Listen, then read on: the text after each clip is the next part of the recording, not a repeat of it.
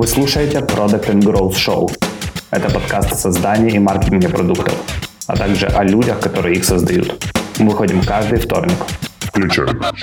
Ну что, погнали, да? Погнали. Всем привет, это двадцать четвёртый выпуск Product and Growth Show. С вами его ведущие Паша Педенко и Ярослав Степаненко. Всем привет. И пока мы не начали, несколько новостей для вас. Во-первых, Growth Marketing Stage приближается. восьмого-девятого апреля мы возвращаемся в Киев со спикерами из Ahrefs, Drift, Kayak и многими другими. Поэтому, если интересно, заходите на сайт и покупайте билеты. А во-вторых, мы решили сделать конкурс. И для всех, кто, среди всех, кто пошерит этот выпуск у себя в Instagram Stories и затегает Growth Marketing Stage, мы разыграем один бесплатный билет на Growth Marketing Stage, поэтому делайте это, пожалуйста. И вообще пишите нам комментарии, давайте какую-то обратную связь, потому что подкаст — это такая односторонняя штука, и нам, честно, не хватает ваших комментариев. Поэтому где бы вы сейчас это не слушали, напишите в комментариях что-то, что вы думаете о подкастах, о выпусках, о том, что мы можем сделать лучше.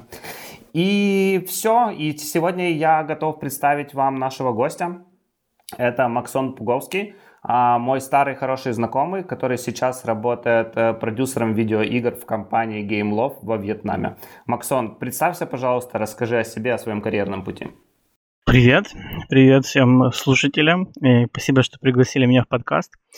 Это правда, меня зовут Максон Пуговский. И я продюсер э, мобильных игр в Gameloft. Я работаю в Сайгоне, во Вьетнаме. До того, как э, присоединиться к игровой индустрии три года назад, э, я работал в диджитал-маркетинге и до этого был журналистом. Как бы такие у меня было два поворота карьерного пути. Расскажи вообще, как ты оказался во Вьетнаме. И зачем? И... У меня сразу, это, сразу вопрос в лоб. Хорошо, как и зачем? В общем, э, в какой-то момент, лет пять назад, в общем, после революции в Украине, я был в таком... Я волонтерил-волонтерил, не работал где-то и задумывался, что, что делать дальше. И мне пришла такая идея, что надо поехать путешествовать. Я отправился путешествовать, попробовал быть диджитал-номадом какое-то время. Это мне удавалось, но мое путешествие было скорее такое экзистенциальное. Я думал, а чем же мне дальше заниматься? Мне диджитал-маркетинг уже немножко так поднадоел, и я пришел к тому, что я хочу делать игры, вернуться к своей такой давней страсти, детской и молодежной. Я свои первые деньги даже заработал на играх. Я, когда был студентом, локализации делал для пиратов, потом копирайтером работал в компании, которая выпускала игры, писал синопсисы для дисков, рецензии писал. Как журналист я в ай ти-сфере работал и штук пятьдесят рецензий опубликовал в разных журналах на игры. Ну, я потом этим не занимался. Я пошел там в журналистику, потом управление э, интернет-проектами и коммуникации, диджитал-маркетинг. В Microsoft работал, потом фрилансил, в агентстве пи ар пи работал, и потом я отправился путешествовать. И вот в этом путешествии я искал, что же я хочу дальше делать профессионально, если не диджитал-маркетинг. У меня появилась идея, ну, я пришел к тому, что хочу делать игры, а я искал работу. Это не просто в игровую сферу пробиться, потому что ну, много людей, которые хотят пойти за своей страстью, пэшеном и э, делать игры. То есть очень много претендентов подается на эти вакансии, которые существуют.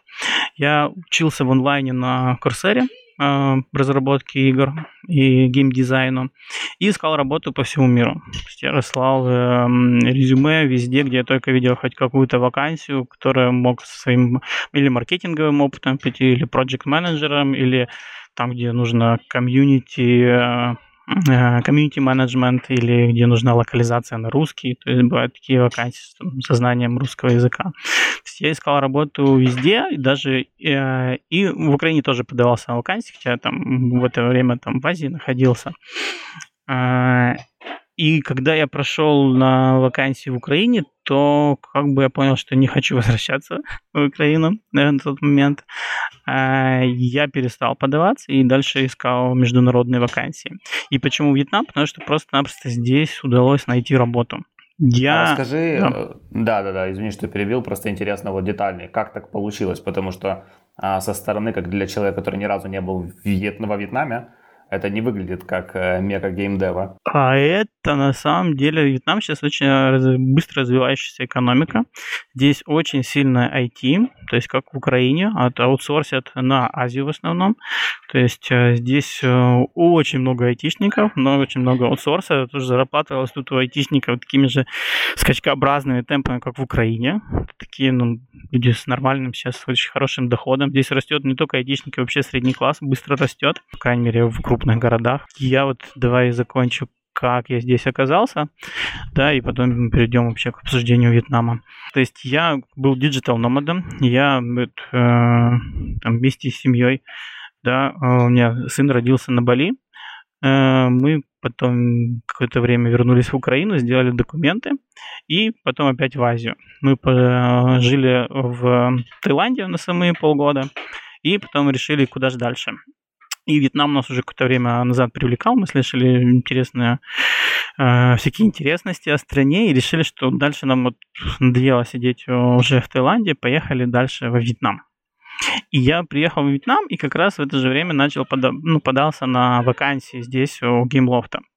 И очень, кстати, помогло то, что я был здесь, я поучаствовал в геймджеме, то есть геймджем это такой хакатон по разработке игры, когда дается двадцать четыре сорок восемь часов на то, чтобы сделать уже играбельную, полностью готовую игру. Она очень простая, она там с примитивной графикой, но это готовый продукт должен быть в конце джема.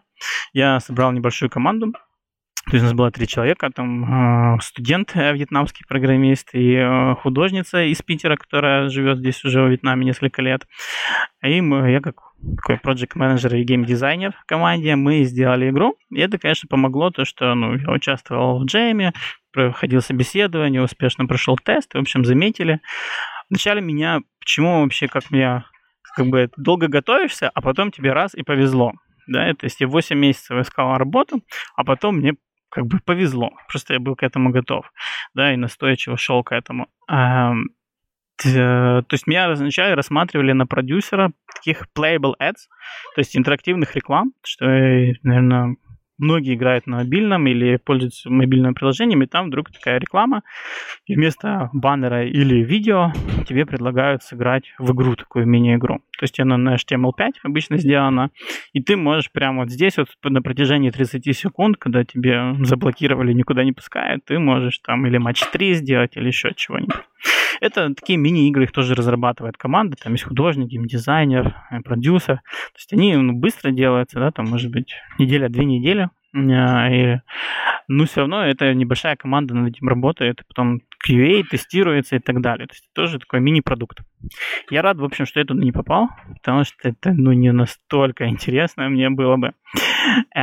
И как раз в этот же момент Gameloft Studios и Сайгон, они делали новый экспериментальный эм, отдел по разработке гиперказуальных игр. То есть, тогда как раз тренд начинал, ну, уже был где-то год-два, э, и типа, давайте тоже будем делать маленькие игры. Потому что Gameloft известен тем, что делают такие большие мидкорные игры с огромными бюджетами, там два года разработка, по сто человек команды и так далее. И это был эксперимент. Я был как раз один из первых сотрудников в этом отделе э, и вот продюсер да, в этой команде.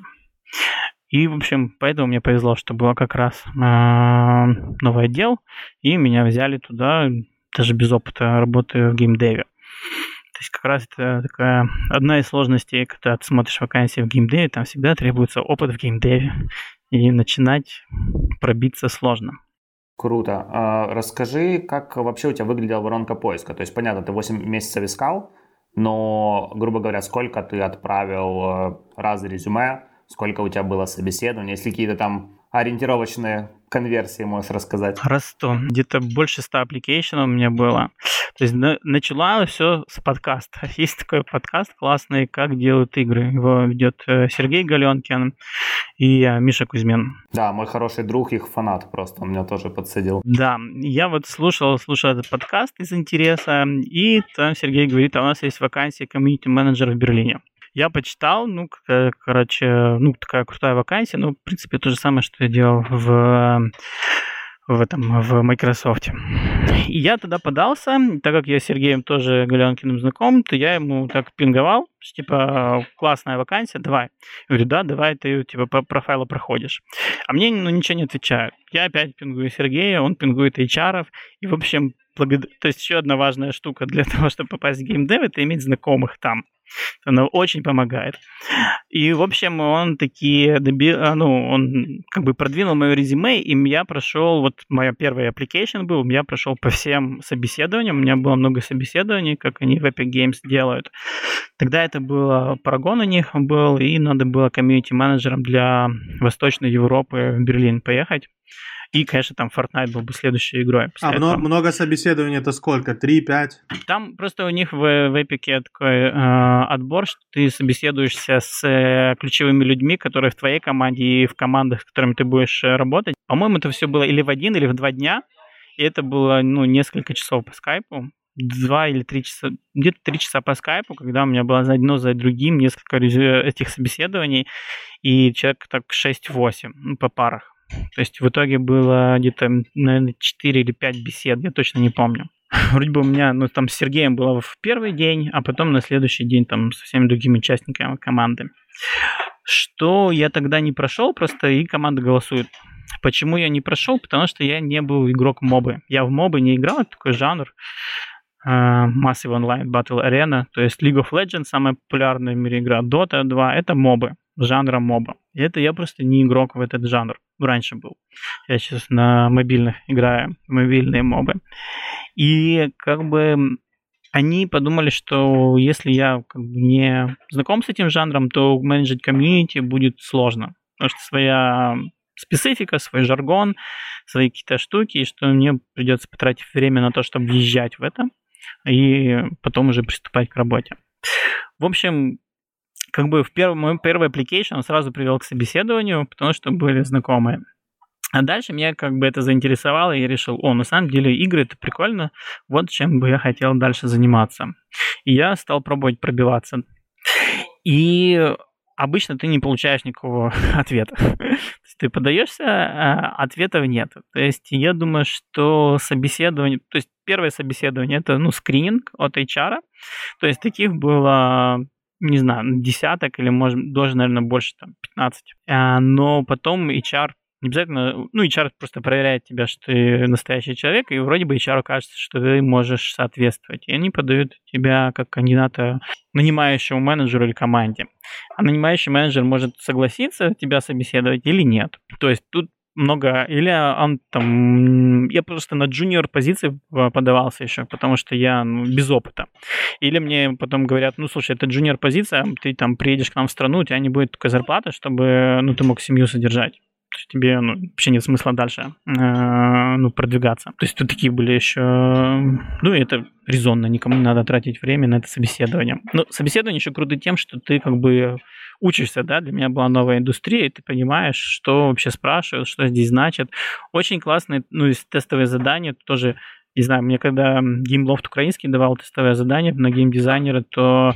Это было, наверное, больше я для себя понял, чем на там, целом курсе Coursera по геймдизайну, да, выполняя его. Слушай, я тебя перебью здесь. Да. Вот, э, у нас, нас часто критикуют за то, что мы не до- добавляем уточняющие вопросы и специфические. Расскажи э, вот конкретно, как выглядело тестовое задание в Gameloft?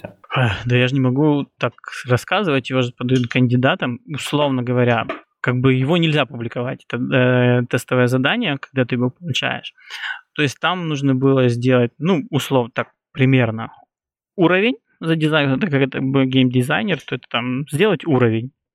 Э, в, ты сам выбираешь какими инструментами. Там фейковый скриншот. То есть когда создается идея игры, часто для того, чтобы передать, ну, это часть питча, да, создание игры, как вообще будет это выглядеть, делает, ну, художник обычно делает фейковый скриншот, а геймдизайнер делает как бы wireframe для него, да, что там, какие элементы должны быть э, на этом скриншоте, чтобы как будто бы уже настоящая игра существует, и кто-то сделал скриншот с нее, и ты, ну, понимаешь уже вот тут описание, может быть, презентация на двадцать слайдов, питч. Но вот одна картинка передает, что там должно быть, или несколько картинок, сделанных художником. Игры еще не существует. И там описать, что ты играешь, что тебе нравится, не нравится, почему. То есть так более подробно, чем если бы это описывал ну, какой-нибудь игрок там, друг другу, а проанализировав. То есть нужно быть готовым. Если ты подаешь на геймдизайн, то тебе нужно как бы показать скиллы, которые здесь нужны.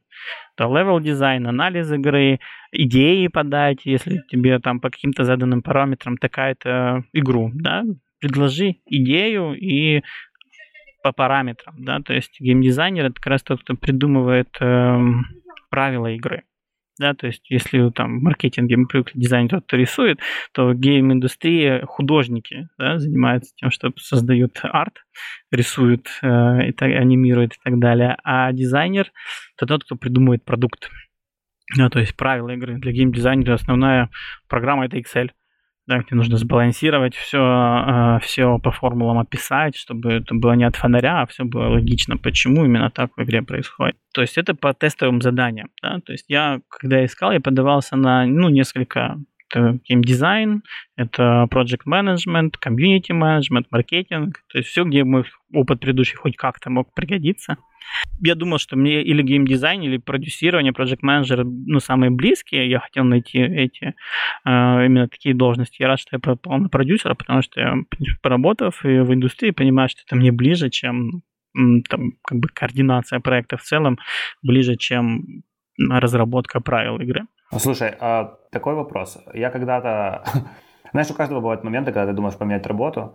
И я играл в... Мне кажется, это был Uncharted, или, или Uncharted, или The Last of Us, что-то такое. Mm-hmm. Naughty Dog. И их Naughty Dog. Да-да-да. И я такой думаю, блин, все, я хочу работать с этими пацанами. Пошел к ним на сайт и смотрю, какие у них есть вакансии. А у них вакансия, значит, тоже есть там гейм-продюсер, еще что-нибудь. То есть у них нет такого, не было такого понятия, как продакт-менеджер в тот момент. И я вот думаю, что ты можешь, можешь посоветовать человеку, есть там коротко несколько пунктов, который хочет себе найти работу э, гейм-продюсером и свичнуться туда из какой-то смежной индустрии? Во-первых, нужно любить игры и играть в игры много, и это должно нравиться. Должен знать рынок, ты должен знать вообще, какие есть продукты и какие эмоции игроки испытывают, когда в них играют. То есть, если ты не играешь в игры, то странно, почему у тебя возникает желание попасть туда. То есть нужно любить игры. Есть уже всякие курсы образования онлайновые и, возможно, даже офлайновые. И, вероятно, образование – это то место, где можно найти ну, свой первый нетворк, ну, людей, которые тем же горят и интересуются, и те же преподаватели, а тоже у них могут быть какие-то э, связи. То есть я бы рекомендовал идти в образование тоже на курсы. Э, дальше это ну, нужно развивать свой нетворк, мероприятия, да, на конференции, которые доступны или в городе, или в ближайших странах, туда поехать, пообщаться с людьми. Геймджемы, тоже найти единомышленников, попробовать сделать какую-то игру и понять, нужно ли это тебе. И, конечно же, попасть сразу в Naughty Dog это ну, сложно и почти невозможно, потому что они это топовый такой э, работодатель, они все хотят э, получать очень готовых специалистов уже с X лет опыта, с успешными проектами, выпущенными за плечами и так далее. Потому что вначале ты вообще, я там первый год вообще не понимал часто, что происходит, я учился. Да, для меня первый год был самым тяжелым на работе, потому что и новый отдел был, тоже не, не было какого-то человека, который бы рассказал все, как происходит от и до. Тут какие-то части процессов, которые были уже ну, в существующих других проектах, значительно отличных от того, что мы делали. И как бы такой работодатель, как Naughty Dog, он не хочет учить тебя. Да, у них есть отдельно там интерншип для выпускников, например, или какие-то джуниор-позиции для выпускников, туда они готовы брать. И опять же таки на... Вот, еще на джуниор позиции всегда берут людей из этой страны, которым не нужно делать визу. Да, то есть игровая индустрия очень международная, поэтому я искал везде по любым странам. Здесь, ну, в игровых компаниях много экспатов часто работает, но это уже на каких-то более продвинутых ролях. На джуниор ну, не захотят брать обычно не берут э, иностранцев, потому что это в любой стране, даже такой открытой к иностранцам, как Вьетнам, нужно делать визы, нужно делать ворк-пермиты, есть какие-то квоты у них, сколько может быть иностранцев и так далее. А где-нибудь в Западной Европе и Америке это еще ну, намного сложнее для работодателя брать иностранца на работу. Поэтому, ну, те, кто хочет попасть вот в Naughty Dog или такого уровня компании, нужно готовиться к долгой такой игре, игра в долгую, и вначале попробовать попасть в какую-то компанию попроще, не топовую, чтобы начать получать опыт игровой. Слушай, а вот возвращаясь к теме Вьетнама, насколько культура и рабочие процессы во Вьетнаме отличаются от украинских? Да, ты уже давно там не в Украине, но все равно какую-то картинку mm-hmm. наверняка сложилась. Заметно. Да. да, культура отличается. Вот в, и тут не только во Вьетнаме, то, что я слышал, общался, например, с Китаем очень близко, то, что здесь ну, люди, сотрудника рассчитывают на очень подробные инструкции, что делать. То есть ты как менеджер должен объяснить очень подробно, что делать. Они не очень инициативны, то есть они делают то, что им сказали. Тут э, проще управлять там тасками, чем ставить какие-то глобальные цели и крупные цели и надеяться, что они найдут способ решения и достижения этой цели. Нет, они ожидают, что ну, как бы ты очень подробно все объяснишь, что нужно делать. Ну, на более таких там лидовых позициях, ну, э, там уже более инициативные люди, они могут тебе возразить, если ты что-то не так э, говоришь, на какие-то ошибки указать. А так вот более низкого уровня люди, они даже, ну, даже если не понимают, что не стоит делать, они могут тебе об этом не сказать. Они потом скажут, ну, ты же говорил, что надо так сделать. Я вот сейчас думаю, насколько вот. Сильно это культурное различие. Мне кажется, что оно вот достаточно заметно. Вот это такая инициативность и проактивность, ее в Украине заметно больше, по крайней мере, в ай ти, медиа, маркетинговой, рекламной среде, в которой я работал. Все-таки, я думаю, вот даже если западные компании аутсорсят куда-то разработку, то им было бы нам, ну, им намного легче работать с Украиной, чем, например, с Вьетнамом. Потому что, ну, культурная близость э, все-таки... Ну, с расстояния Вьетнама, то есть э, Украина это самое, что не есть Европа, и даже Россия это Европа, то есть ну, культурные э, различия значимы. Да, то есть, э, что, как бы, будучи во Вьетнаме, что француз, что украинец, это, как бы, почти одно и то же. А, прикольно. Слушай, а как выглядит твоя команда? Сколько в ней человек и что они делают? Сейчас у нас там немножко изменения происходят, и скорее команда это как пул специалистов, то есть, которые зависят от проекта. Да, мне там максимум, может быть, в пике на проекте было до двадцати человек, и как бы есть своя основная команда, которая была закреплена за мной как за продюсером, это несколько программистов, там, геймдизайнер, э, пара художников. Мы сейчас отошли от этого закрепления, потому что есть проект, как бы в играх он, значит, проект начинается с маленького чего-то, да, чуть-чуть ты прототипируешь, э, и там тебе нужно там, один геймдизайнер, один-два программиста, и вы там какое-то время работаете. А потом, когда проект получил зеленый свет, и вы идете дальше, то уже он обрастает людьми, и у тебя появляется уже там, может быть, пара геймдизайнеров, большая команда программистов, художники, аниматор и так далее. То есть все зависит от... Э, Ну, от стадии проекта и от его масштаба. У меня сейчас начинается новый проект, и у меня там команда сейчас э, три программиста, геймдизайнер, вот второй геймдизайнер будет, и художники, они как бы в пуле. Да, я даю задание, и есть пул художников, и там пару закрепляется за мной сейчас, ну и будут больше. Мы вот пробовали делать гиперказуальные игры и поняли, что мы все-таки даже наши попытки сделать гиперказуальные, они выходили более казуальные, такие более сложные, чем делают ну, на рынке, когда нужно там силами одного программиста сделать за две недели. То есть мы все-таки... Компания привыкла к чему-то более масштабному, и мы как бы, даже если ты посмотришь те игры, что я делал, казуальные раннеры, их нельзя назвать, они ни, ни в коем случае не гиперказуальные, то есть там есть, э, короче, какое- какое-то количество ассетов. Мы, в общем, ушли от этого э, в нашем отделе, от попытки делать гиперказуальные игры, сейчас делаем более сложные проекты, по, в основном по ай пи, по лицензиям. Ну, тоже про рынок э, игровой, если говорить, очень сложно сейчас на мобильном, выпустив мобильную игру, очень сложно привлечь игроков, потому что очень много продуктов, и внимание расфокусировано, поэтому лицензия или там ай пи – это intellectual property, интеллектуальная собственность, это то, что привлекает внимание, потому что же есть готовая аудитория, которой интересен этот ну, там, персонаж или еще что-то. Это, грубо говоря, игры про Бэтмена, да? Да. Ну вот я выпустил три игры, и одна из них была по лицензии, это «Бобо Бой».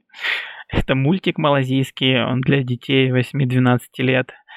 Он очень популярен в Индонезии и Малайзии. Это вот самый успешный из трех проектов, потому что там было много загрузок, и в сторах, ну, App Store и Google Play, там, где мы монетизируемся по рекламе.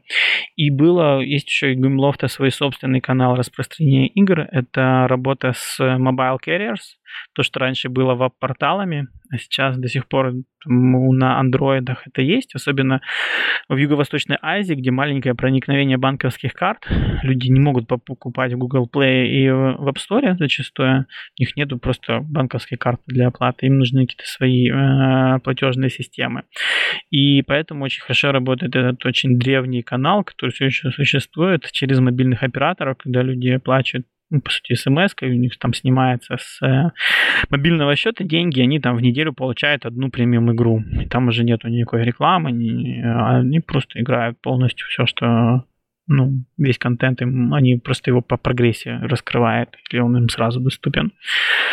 И вот э, в этом канале тоже хорошо пошла игра, потому что в Индонезии этот канал на тот момент был даже развит, и такой был успешный э, продукт, потому что и мы видели, что это лицензия. Как бы это тоже позволило поменять стратегию отдела. И сейчас, ну, мы работаем над э, такими брендовыми лицензионными проектами. Расскажи, как э, планируется запуск э, новой казуальной игры? С точки зрения продукта и с точки зрения маркетинга. Смотри, как бы начинается все с концепции, и ты над маркетингом начинаешь думать на, на этапе концепции. То есть ты понимаешь, для кого ты делаешь эту игру, для какой аудитории, демографически, географически, как ты будешь ее монетизировать на рекламе, или это будет там премиум игра продаваться, или ты в какой-то канал особый пойдешь. И, понимая это, ты делаешь концепцию, да, что, значит, у нас там будет это или для женщин, или такого-то возраста, это будет для детей. Или если, ну, то, может быть, гиперказуальные игры сейчас, они для всех. То есть они не сегментируются. Для тебя потом важно того, на кого ты идешь, на какую аудиторию, что у тебя будет за игра, как ты будешь выстраивать маркетинг. Есть какие-то, ну, обязательные вещи, которые ты делаешь. Да, тебе нужно подумать про ай эс о, App Store uh, Optimization, uh, как у тебя будет описание, как у тебя будут скриншоты, трейлер, чтобы игры был. То есть сейчас, знаешь, слово «казуальное» для мобильного рынка, оно уже немножко как бы не совсем понятно, что значит, потому что, ну, как бы Candy Crush Saga, да, это как будто казуальная игра, да, раньше это называлась казуальная игра. Но это огромнейший проект, огромная махина, которая приносит э, большие деньги, и много в нее вкладывается в ее поддержанием э, и в user acquisition. По сути, вот такие э, игры, которые на массовую аудиторию, э, после того, как ты сделал интересную игру для этой аудитории, это самый важный маркетинг, и на мобильных сейчас это user acquisition, просто бюджеты. Да, это могут быть миллионные бюджеты, миллионы долларов на то, чтобы привлекать аудиторию. Чтобы столько вкладывать, компания должна быть уверена, что она может это масштабировать. эл ти ви, оно превышает то, что ты вкладываешь. Ну, конкуренция такая большая, что и компании, крупные издатели, они могут рассчитывать на то, что они вернут свои инвестиции в течение года, да, вкладывают миллионы в продвижение. А маленькие компании, конечно, не могут себе такого позволить, вложить несколько миллионов и ждать, что у них в течение года это отобьется. Потом даже есть компании, да, есть же паблишеры, и которые специализируются на этом, чтобы давать такой кредит, вкладывать в продвижение и потом вместе ревенью делить. Рынок мобильных игр, он очень такой saturated, он очень зрелый. Здесь, ну, сложно пробиваться новым игрокам. Как раз Hyper Casual почему так хорошо взлетел, потому что он позволял вот новым э, игрокам выходить.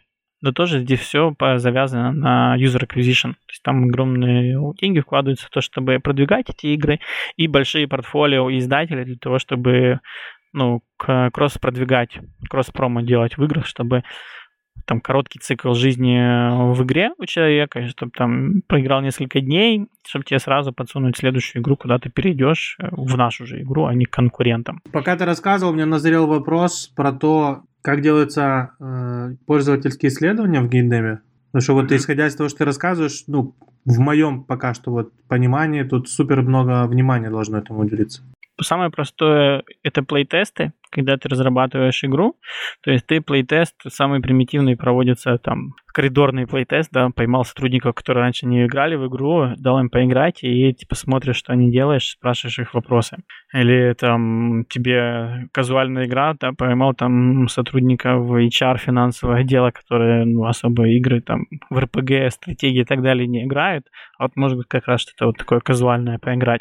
Ну, у тебя быстро исчерпываются, да, эти сотрудники. А не на сотрудника это уже сложнее, да, провести. Тебе нужно время выделить, тебе нужно, наверное, уже отдельного человека, который этим будет заниматься. То есть э, плейтесты – это вот стандартная такая штука, которая проводится, когда у тебя более-менее масштабный проект. То есть на маленьких наших казуальных играх мы внешние плейтесты не проводили. Но вот сейчас, например, есть другой проект, который делается, там есть внешние плейтесты. То есть могут быть даже отдельные коман- компании, которые это делают. Лучше, чем если ты этим эпизодически занимаешься, тебе раз в полгода надо сделать плейтест, то ты наймешь это на аутсорсе людей, которые этим специализируются, у которых есть большая база демографическая, они могут тебе, там нужно такого-то возраста, такого-то пола, окей, мы их найдем. В такой-то стране, ну, уже могут быть ограничения, в какой стране ты хочешь это найти. Бывают онлайн-панели такие, тоже это будет дешевле, чем людей в офлайне привлекать. Плейтест, он проводится, ну, тот билд, который есть игры, то есть это игра в разработке чаще всего тестируется, да, и дается уже более, что-то более-менее играбельное людям, и им ничего, как бы задаются очень минимальные рамки, да, просто играйте и потом отвечайте на вопросы. Это обычно на видео записывается, если это за компьютером, то можно и ай-трекинг использовать. Все, чем больше всяких инструментов, чем дороже будет, тем сложнее это все организовать. И как бы ты просто, у тебя должна быть гипотеза, что ты хочешь проверить, фановая игра или не фановая, а как далеко, насколько сложно людям дойти до такого-то уровня, она понятна ли туториал. То есть у тебя перед каждым плейтестом есть какие-то, ну, вопрос ты должен сам для себя сформировать, какую гипотезу ты хочешь проверять. Потому что все сразу проверить, ну, ну стоит что-то одно проверять. Да, вот сейчас мы проверяем с этим, с этой группой людей вот такой-то вопрос основной. Я хотел бы вернуться немножко назад к вопросу там про людей мы заговорили и к таким немножко бытовым вопросам. Я думаю, наши слушатели хорошо себе представляют, как развлекается среднестатистический айтишник в нашей части мира. Как это происходит во Вьетнаме? Вьетнамцы любят покушать и выпить пиво. О, это очень похоже на нас, Ярик. Может, мы это вьетнамцы? Окей, поесть, попить дальше. На самом деле, поесть это очень важно для вьетнамцев. Это для нас тоже очень важно. Любое празднование, оно обязательно должно быть с едой и так далее. Поэтому, ну, то, что называем тимбилдинг, чаще всего это заканчивается. Пошли вечером, поели, выпили пиво. А что еще особенного, что у нас нет, это караоке. Вьетнамцы очень любят петь. Всегда на каком-то мероприятии приносят им эту мобильную колонку огромную, вжаривают громкость на полную и кричат песни. Пока трезвые, ну, хорошо поют, когда напьются, ужасно поют. Product and Growth Show, подкаст про бухло, еду и караоке. То есть караоке, это мобильное, это одно дело, а в караоке это именно здесь такие есть, ну, вместо ночных клубов здесь караоке. То есть они оформлены как ночные клубы, часть, некоторые караоке, действительно караоке, люди приходят, поют, там развлекаются, некоторые караоке это ширма для всего-всего, там, всех грехов, которые только могут быть. И что еще делают айтишники? На самом деле, вот что делают вьетнамские айтишники, это, ну, есть такой культурный гэп, культурное некоторое расстояние между вьетнамцами и экспатами. То есть мы как экспаты здесь живем в своем пузыре, отдельно от вьетнамцев, в своих каких-то районах, где нам удобнее, есть какая-то инфраструктура привычная для западных людей, для иностранцев. И а, сложно завести дружбу настоящую с вьетнамцами локальными, которые никогда не выезжали за границу или не учились. То есть очень классно находить общий язык с вьетнамцами, которые проучились в университетах запад, ну, за, за границей. Это очень распространено здесь. И вот с ними проще. А если вот такой вьетнамец локальный-локальный, э, то культурная пропасть все-таки большая, и ну, не завязываются отношения. Вот вообще мало о чем есть поговорить э, за пределами работы. У них совершенно ну, другие свои там, проблемы, вопросы и так далее. Так что, ну, в Сайгоне, вообще в крупных, в Вьетнаме есть три крупных города, э, где ай ти развивается. Это Сайгон, Южный экономический центр, это Ханой, столица на севере, и Дананг в центральном Вьетнаме, самый маленький из трех, там, по-моему, два с половиной миллиона населения. Это сейчас интенсивно развивается, вообще такой очень интересный город с пляжем, не такой загрязненный, не такой столпотворенный, как, например, Сайгон. И вот работа в ай ти-сфере, она вот есть в этих трех городах. И вообще экспаты есть в основном в этих трех городах и в каких-то еще там туристических таких э, местах, типа Муйне, где просто ну, там, цифровые кочевники или зимовщики приезжают, чтобы быть на пляже. А вообще иностранцев очень много в Вьетнаме, и иностранцам очень хорошо относятся, особенно там белым, европейцам, ну, европейского происхождения люди, то есть это ну, сразу у тебя высокий статус. Да, если ты там не какой-нибудь бэкпакер-попрошайник, который там uh-huh. сидит на тротуаре и просит деньги на следующую поездку, то по умолчанию очень хорошее отношение, такой высокий статус у тебя. Вопрос про бабки у да. меня. Сколько нужно зарабатывать, чтобы во Вьетнаме, ты сейчас, я так понимаю, в Сайгоне, да? Uh-huh. Давай про Сайгон говори. Сколько там нужно зарабатывать для того, чтобы содержать семью и иметь... Ну, для каждого разный нормальный образ mm-hmm. жизни, да? Ну, давай так, усредненный, нормальный по украинским меркам. С караоке и тимбилдингом. Караоке, да. Большая разница, если ты сам молодой специалист, или ты с семьей. Самое дорогое – это образование для детей. То есть международные садики и школы, они... Их очень много, и они очень популярны, поэтому они дорогие. То есть образование государственное очень плохое, некачественное, поэтому все вьетнамцы отдают своих детей среднего класса вот в международные англоязычные садики и школы. На них очень большой спрос, и они ломят цены большие. То есть аренды, за аренду квартиры будет меньше, чем за садик ребенка. Вау. Как бы можно ну, нормальную квартиру найти там с шестьсот долларов с двумя bedroom, с двумя спальнями.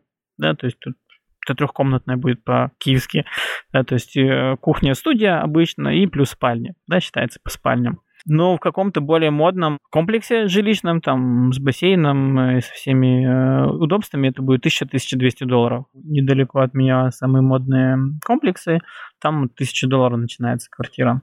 А сама жизнь, там, поесть и так далее, это сравнительно дешево можно жить.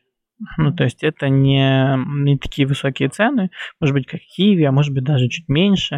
То есть и тоже очень зависит. Если ты хочешь ходить в рестораны, там, где для западных э, там, людей, там блюдо будет десять долларов, а если ты идешь ну, на уличную еду кушаешь, там, где вьетнамцы кушают, это один-два доллара. И, ну, многие люди не готовят, то есть тебе, ну, так как э, еда важна для вьетнамцев, то есть они... и общение, и доставка у них все ну, с собой берут, то есть на работе покушать, и в любом месте покушать всегда. То есть многие люди могут годами не, не готовить дома. То есть если ты там не, не вьетнамская семья живет, а кто-то приехал из глубинки и э, там живет один, снимает э, квартиру, комнату, то он будет жить, ну, питаться на улице. Так себе звучит, питаться на улице. Ну да, просто ну, в ресторанчиках да, местных. Э, в Азии и во Вьетнаме живут семьями ну, всю жизнь. То есть э, у тебя есть дом, э, и там будут все поколения жить. Да, то есть и дети здесь не, обычно не выезжают из родительского дома. Если есть дом, то там будет несколько поколений, и, конечно же, там всегда есть кто-то, кто будет готовить э, еду. Всякие бабушки, тети и так далее.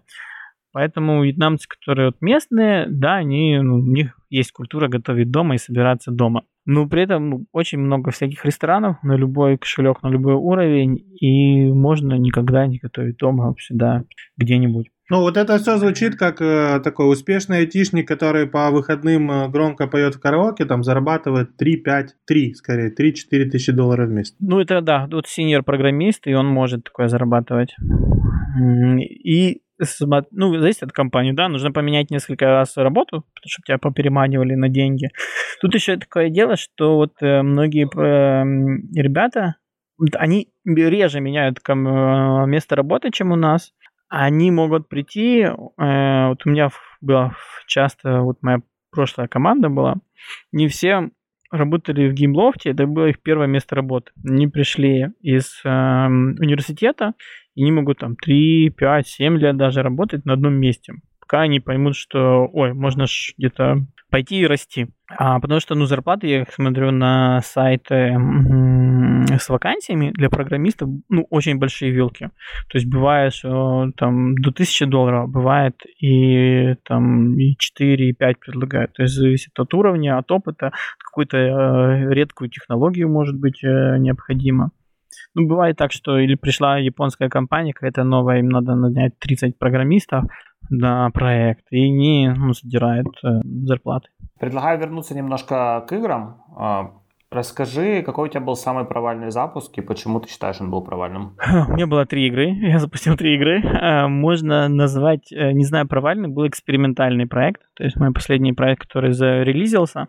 Ну, были еще проекты, которые не вышли, но о них обычно не говорят вслух. То есть зарелизенный проект, это и был эксперимент, это для Facebook, платформа Facebook Instant Games. Когда мы начинали разрабатывать, они были и в Facebook Application, и в Messenger, что самое привлекательное, потому что в Messenger люди проводят ну, очень много времени, общаются, и можно было прям в чате запустить игру и играться. Потом, пока мы дошли до, вып- до релиза, Facebook объявил, что они вып- будет выпиливать из Messenger, их уже там нету, только в Facebook Application можно играть. Это, конечно, уменьшает их привлекательность. И, в общем, мы... Новая платформа запустилась, мы выпустили для Gameloft, выпустил две игры на ней, то есть наша команда работала параллельно с командой в Париже, мы постоянно ну, созванивались, координировались, как бы обменивались опытом. И это Cooking Friends называется, это ферма. Ее уникальность в том, что ты менеджеришь одну ферму одновременно с друзьями.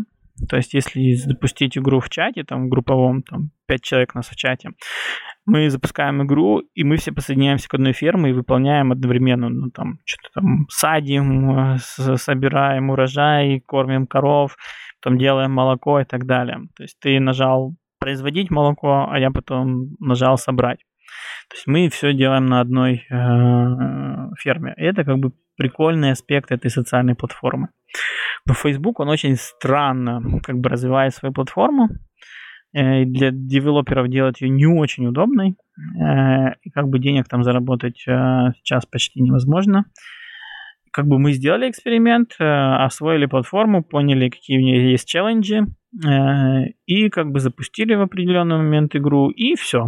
И как бы на своих знаниях сидим, и пока что не планируем новых туда проектов запускать на Facebook.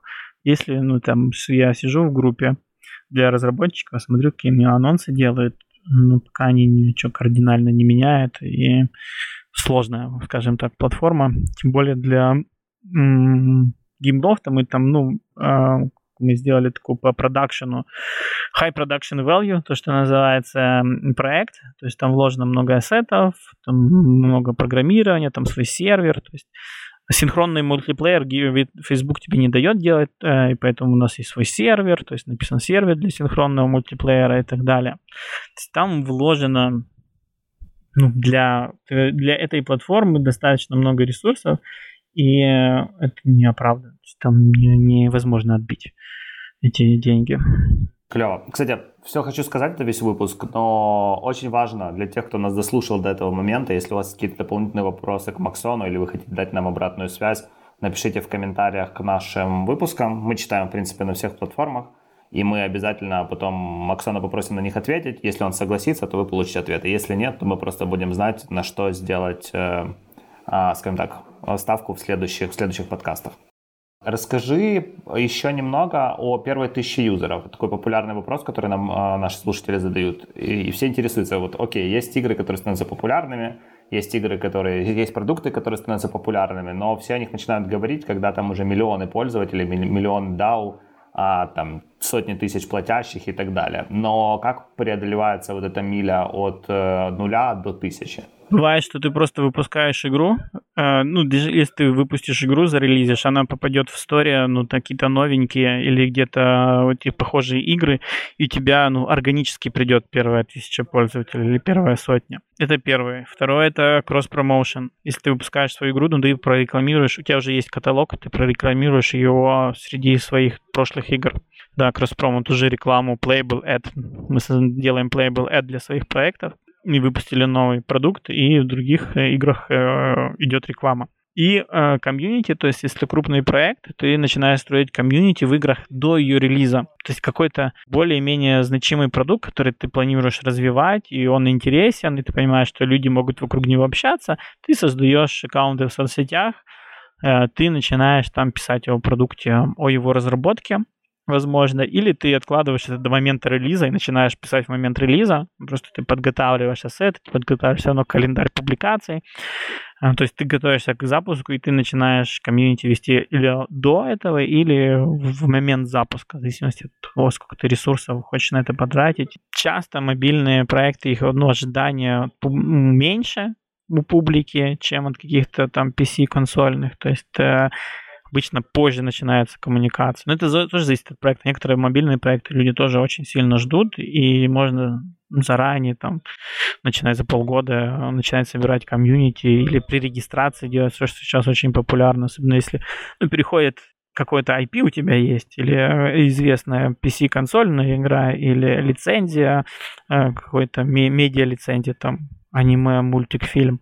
Да, то людям это интересно заранее, ты можешь при регистрации объявлять, и один из инструментов – это давать призы. Да, у нас при регистрации пятьсот тысяч человек – такой-то приз внутриигровой, миллион – такой-то приз, два миллиона – такой-то приз.